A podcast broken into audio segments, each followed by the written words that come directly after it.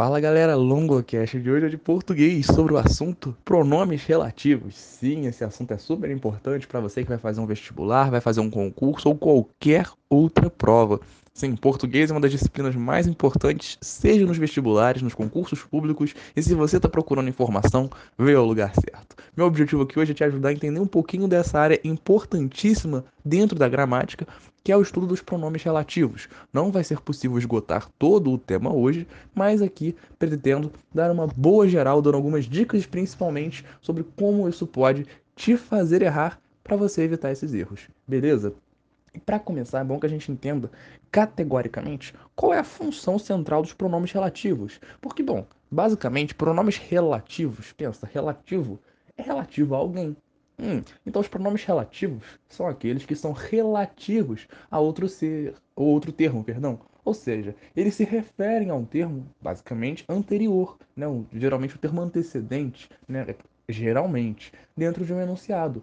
Para quê? Para substituir esse termo e evitar repetição de ideias, evitar, às vezes, uma cisão na frase ou na ideia que está sendo ali composta por aquele enunciado. Ou seja, você evita repetições e ainda consegue encadear logicamente aquilo que está sendo veiculado numa determinada frase a partir do uso de pronomes relativos. Para que isso é importante para você que vai fazer uma prova? Seja na sua na sua prova, realmente, nas questões objetivas, questões discursivas, seja numa redação. Sim, redação é algo que sempre vai precisar de pronomes relativos, porque são justamente esses pronomes relativos que vão te ajudar a fazer essas ligações entre sentenças, por exemplo, aparecendo geralmente até no início daquela que está logo na sequência, se ligando.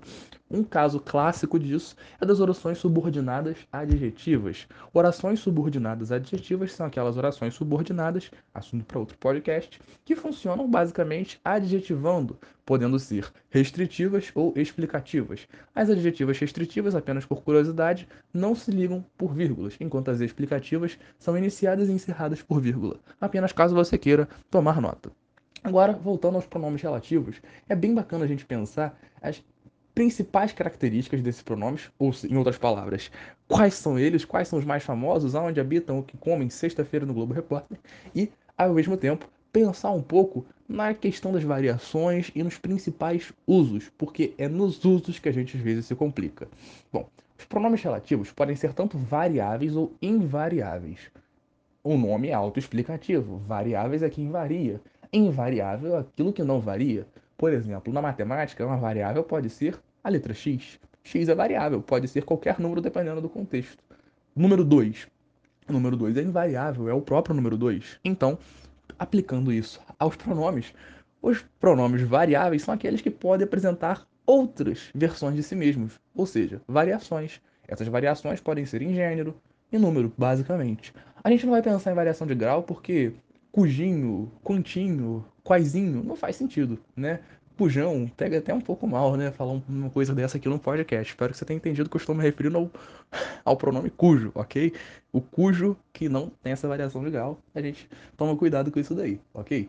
Mas a gente tem que pensar nesses pronomes, é, pronomes justamente invariáveis para não cometer certos erros que podem às vezes causar um prejuízo, sabe?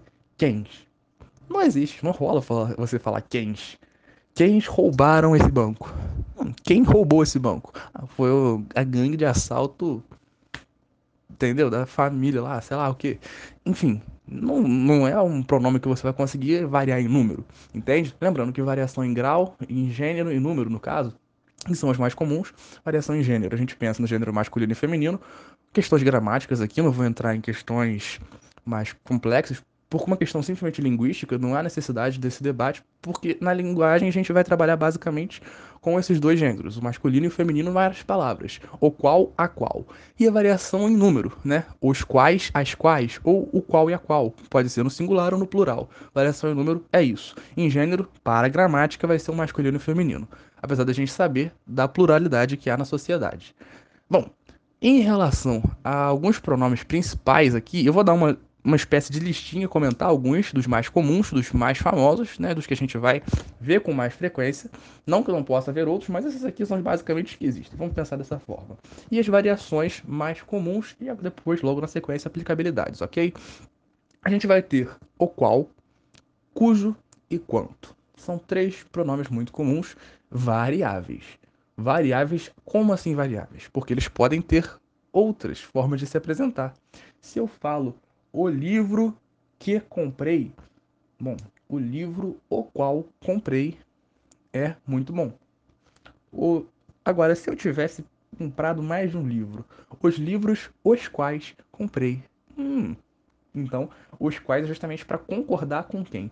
Com esse termo que vem anteriormente. Então já se liga que essa questão de número, de variação dos pronomes, é agora que ela entra em jogo. É na prática, é no campo de batalha batalha da frase que essa questão da variação, dele poder ser variável, que vai entrar em jogo. Afinal, se você estiver escrevendo a sua redação, é, os ante, é, sei lá, os problemas sociais brasileiros, o qual acarreta problemas, não faz sentido. Os quais acarretam problemas. Lembra que acarretar não tem preposição depois, ele é transitivo direto. Cuidado com acarretar. Apenas dicas aqui aproveitando a deixa.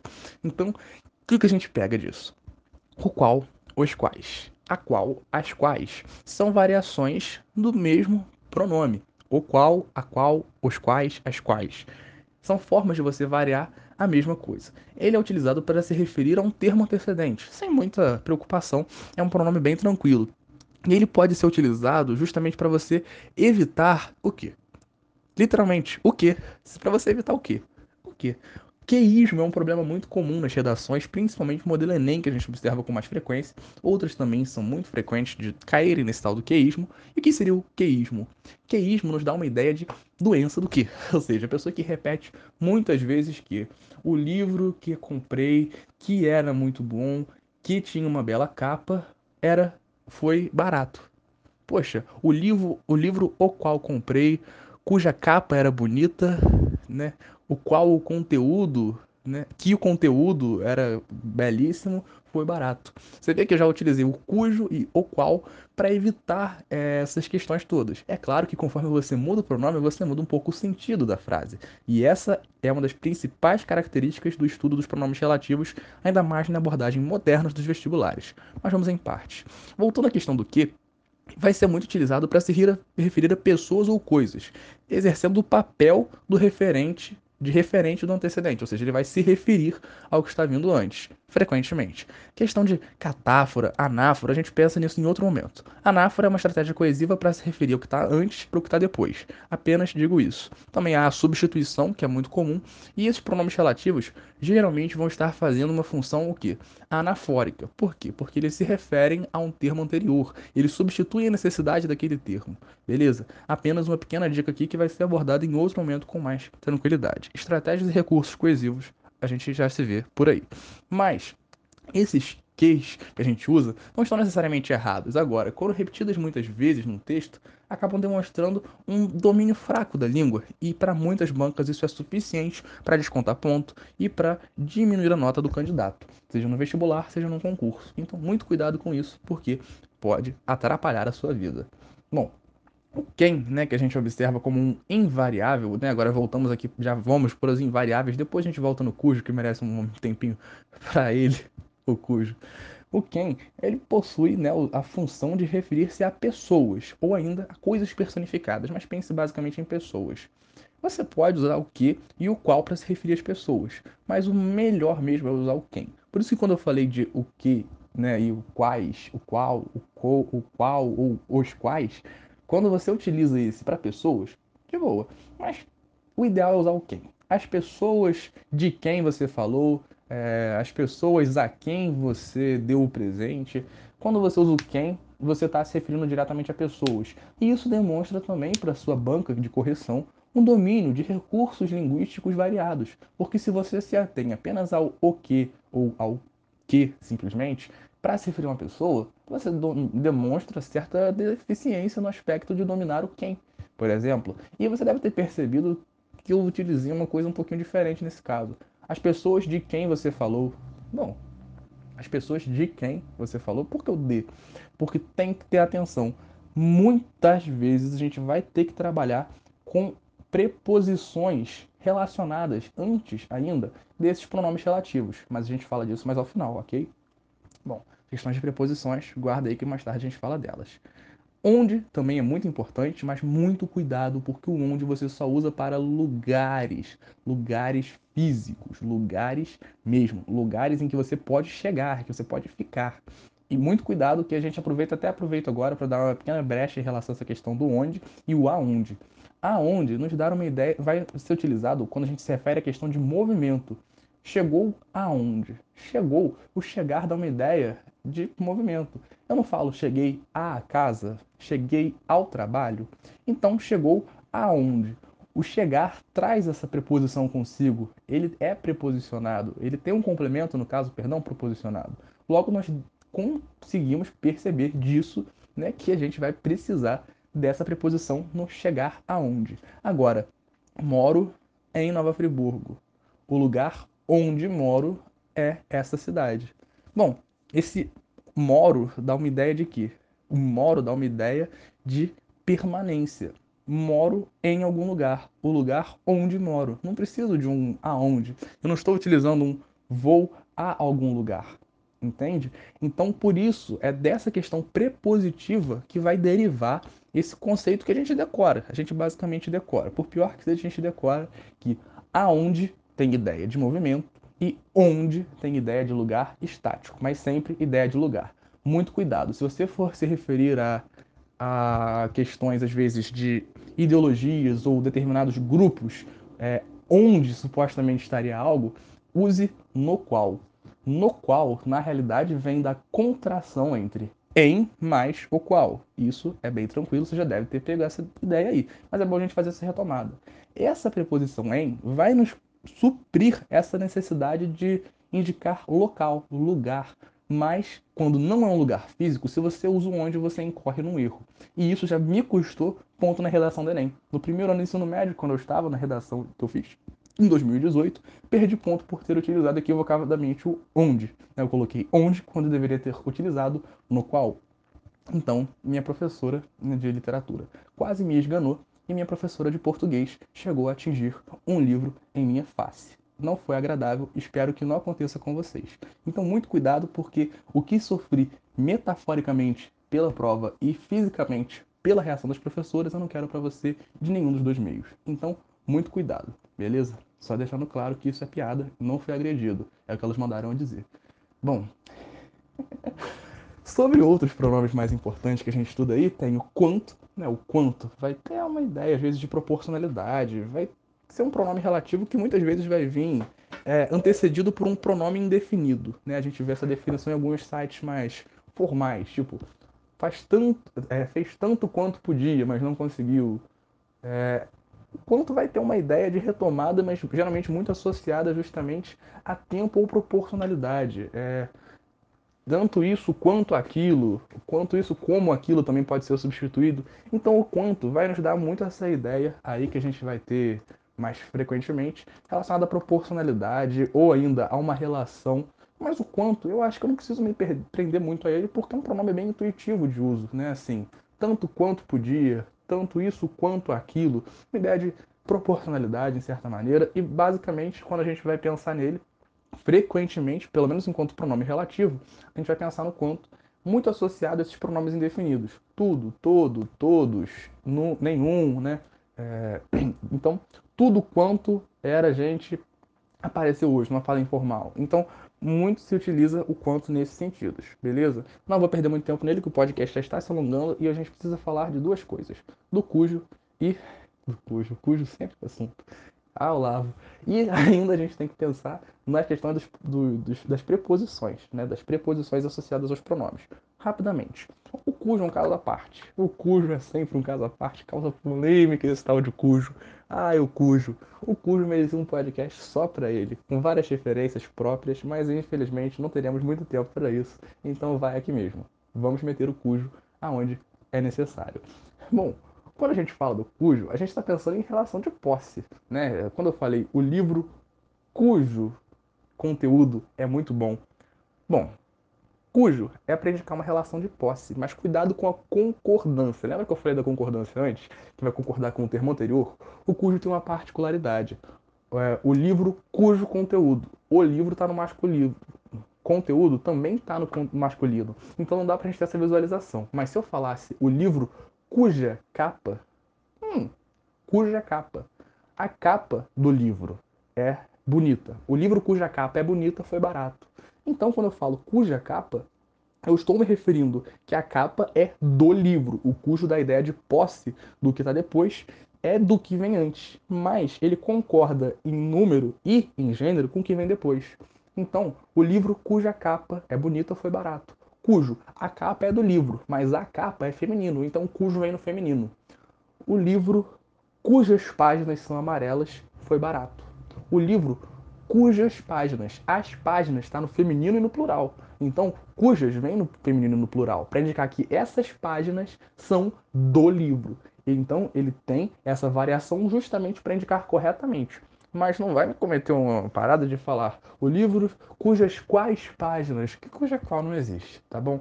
Cujas vai ser sempre sucedido por um substantivo que vai ter essa ideia de posse. É sempre uma palavra um pouco complicada, mas na maioria esmagadora dos casos, né, assim, você tem que pensar justamente nessa relação de concordância com o termo que vem posteriormente ao cujo, que vai ser, ou seja, a questão semântica, que é o mais importante, vai ser do que vem antes. E aí eu já falei da questão semântica, que é uma das principais análises. Mais do que você saber identificar os pronomes, também utilizá-los corretamente é fundamental, você tem que perceber o valor semântico daquilo. Porque no texto a gente fica atrelado a certas amarras, por exemplo. Ah, na sua redação, usa um onde apenas quando for um lugar físico. Mas numa poesia que você vê, às vezes, o uso do onde, hum, o onde às vezes pode estar dando uma ideia aí de que você está trabalhando com um lugar que não era físico, mas o poeta quer que sejam representando um lugar físico. Então, muito cuidado dessas questões semânticas, porque a semântica, os sentidos, né, traduzindo para a linguagem mais simples, os sentidos são a principal abordagem dos vestibulares modernos. Eles já não estão mais preocupados em você saber classificar todos os detalhes de determinadas orações, a não ser algumas bancas que são bem enjoadas. Mas, de modo geral, a preocupação das bancas modernas, dessas frentes editoras mais atuais é justamente com a questão dos sentidos, porque é isso que impacta a fala e o pensamento. A linguagem é a base do pensamento. E se a gente for ficar se prendendo a questões metodológicas, sintáticas, morfossintáticas, a gente perde muito dessa essência da fala. A gente perde muito dessa essência da linguagem. Então, as bancas, percebendo essa necessidade de voltar-se à questão semântica, têm cada vez mais cobrado a questão dos sentidos. Então, muita atenção ao sentido que determinado pronome relativo traz ao contexto. E isso, infelizmente, não posso dar muito de ajuda agora, porque é, como falei, relativo ao contexto. Então, o relativo ao contexto vai ser muito importante para o pronome relativo. Então, atenção a isso. E para fechar de uma vez né, esse podcast, que poderia ter mais tempo, teria muito mais assunto, quando a gente pensa nas orações subordinadas adjetivas, então vai ter bastante aplicabilidade, mas toma cuidado que isso daí assunto por outra hora. Pensa na seguinte questão. Lembra que eu utilizei agora há pouco uma frase, uma oração aí que demandava uma preposição antes do pronome? Né, assim, se eu falasse, por exemplo, uh, alguma frase que demandasse às vezes as pessoas de quem você falou. Voltando a esse exemplo. As pessoas de quem você falou são interessantes. As pessoas de quem você falou são interessantes. O que é essa frase? Né? Por que, que eu preciso usar essa de quem? Você fala de alguém. Então as pessoas de quem você falou são muito interessantes. Perceba que essa característica de preposição antes do pronome relativo deriva do verbo. Você falou de alguém. Quem fala, fala de alguém. É um verbo transitivo indireto. Quem fala, fala de alguém. Logo, as pessoas de quem você falou. Esse de quem você falou, tá, esse de quem está real, realmente se referindo, é relativo ao, principalmente a esse verbo nesse sentido de demandar preposição. Você fala de alguém. Esse as pessoas que estão sendo retomadas pelo de quem Afinal, de quem vai retomar o substantivo? Ele retoma o substantivo pessoas, mas ele é relativo, paralelamente, né, a gente usa essa palavra com muito cuidado, ao verbo. O verbo demanda a preposição. Então, a palavra vai ser preposicionada, no caso, o termo de quem. Por exemplo, se eu falasse os clientes a quem você ofereceu uma promoção. As, os clientes, você tá, quando você fala a quem, esse quem se refere a clientes. Mas quando você usa a quem, bom, você oferece, oferece algo a alguém, ele é bitransitivo. A quem você ofereceu a promoção. A promoção, o objeto direto. A quem, no caso, vai estar funcionando como o quê? Como objeto indireto. Se é objeto indireto, demanda uma preposição. Nesse caso, a preposição é a. Então você não pode dizer os clientes quem você ofereceu. Os clientes que você ofereceu. Não, não cabe, não rola. Os clientes a quem você ofereceu. Os clientes aos quais você ofereceu. Os clientes a que você ofereceu. Cuidado que esse aqui fica até bem feio em relação ao contexto. A preferência é a quem você ofereceu. Se você quiser, às vezes já tiver usado quem pouco tempo, quiser evitar a repetição até dos pronomes, aos quais você ofereceu. Cabe bem. Mas lembra do cuidado que você tem que ter na hora de utilizar os pronomes relativos. Eles são para evitar repetições. Então, cuidado com repetições dos próprios pronomes, mas ao mesmo tempo, muita atenção aos seus usos, porque são sim motivo de descontos em várias bancas. Muito cuidado com isso e eu espero que esse podcast tenha sido útil. Se ficou com alguma dúvida, é só entrar em contato pelas redes sociais do Longocast. Teria o maior prazer em ajudar. Muito obrigado e até a próxima. Valeu!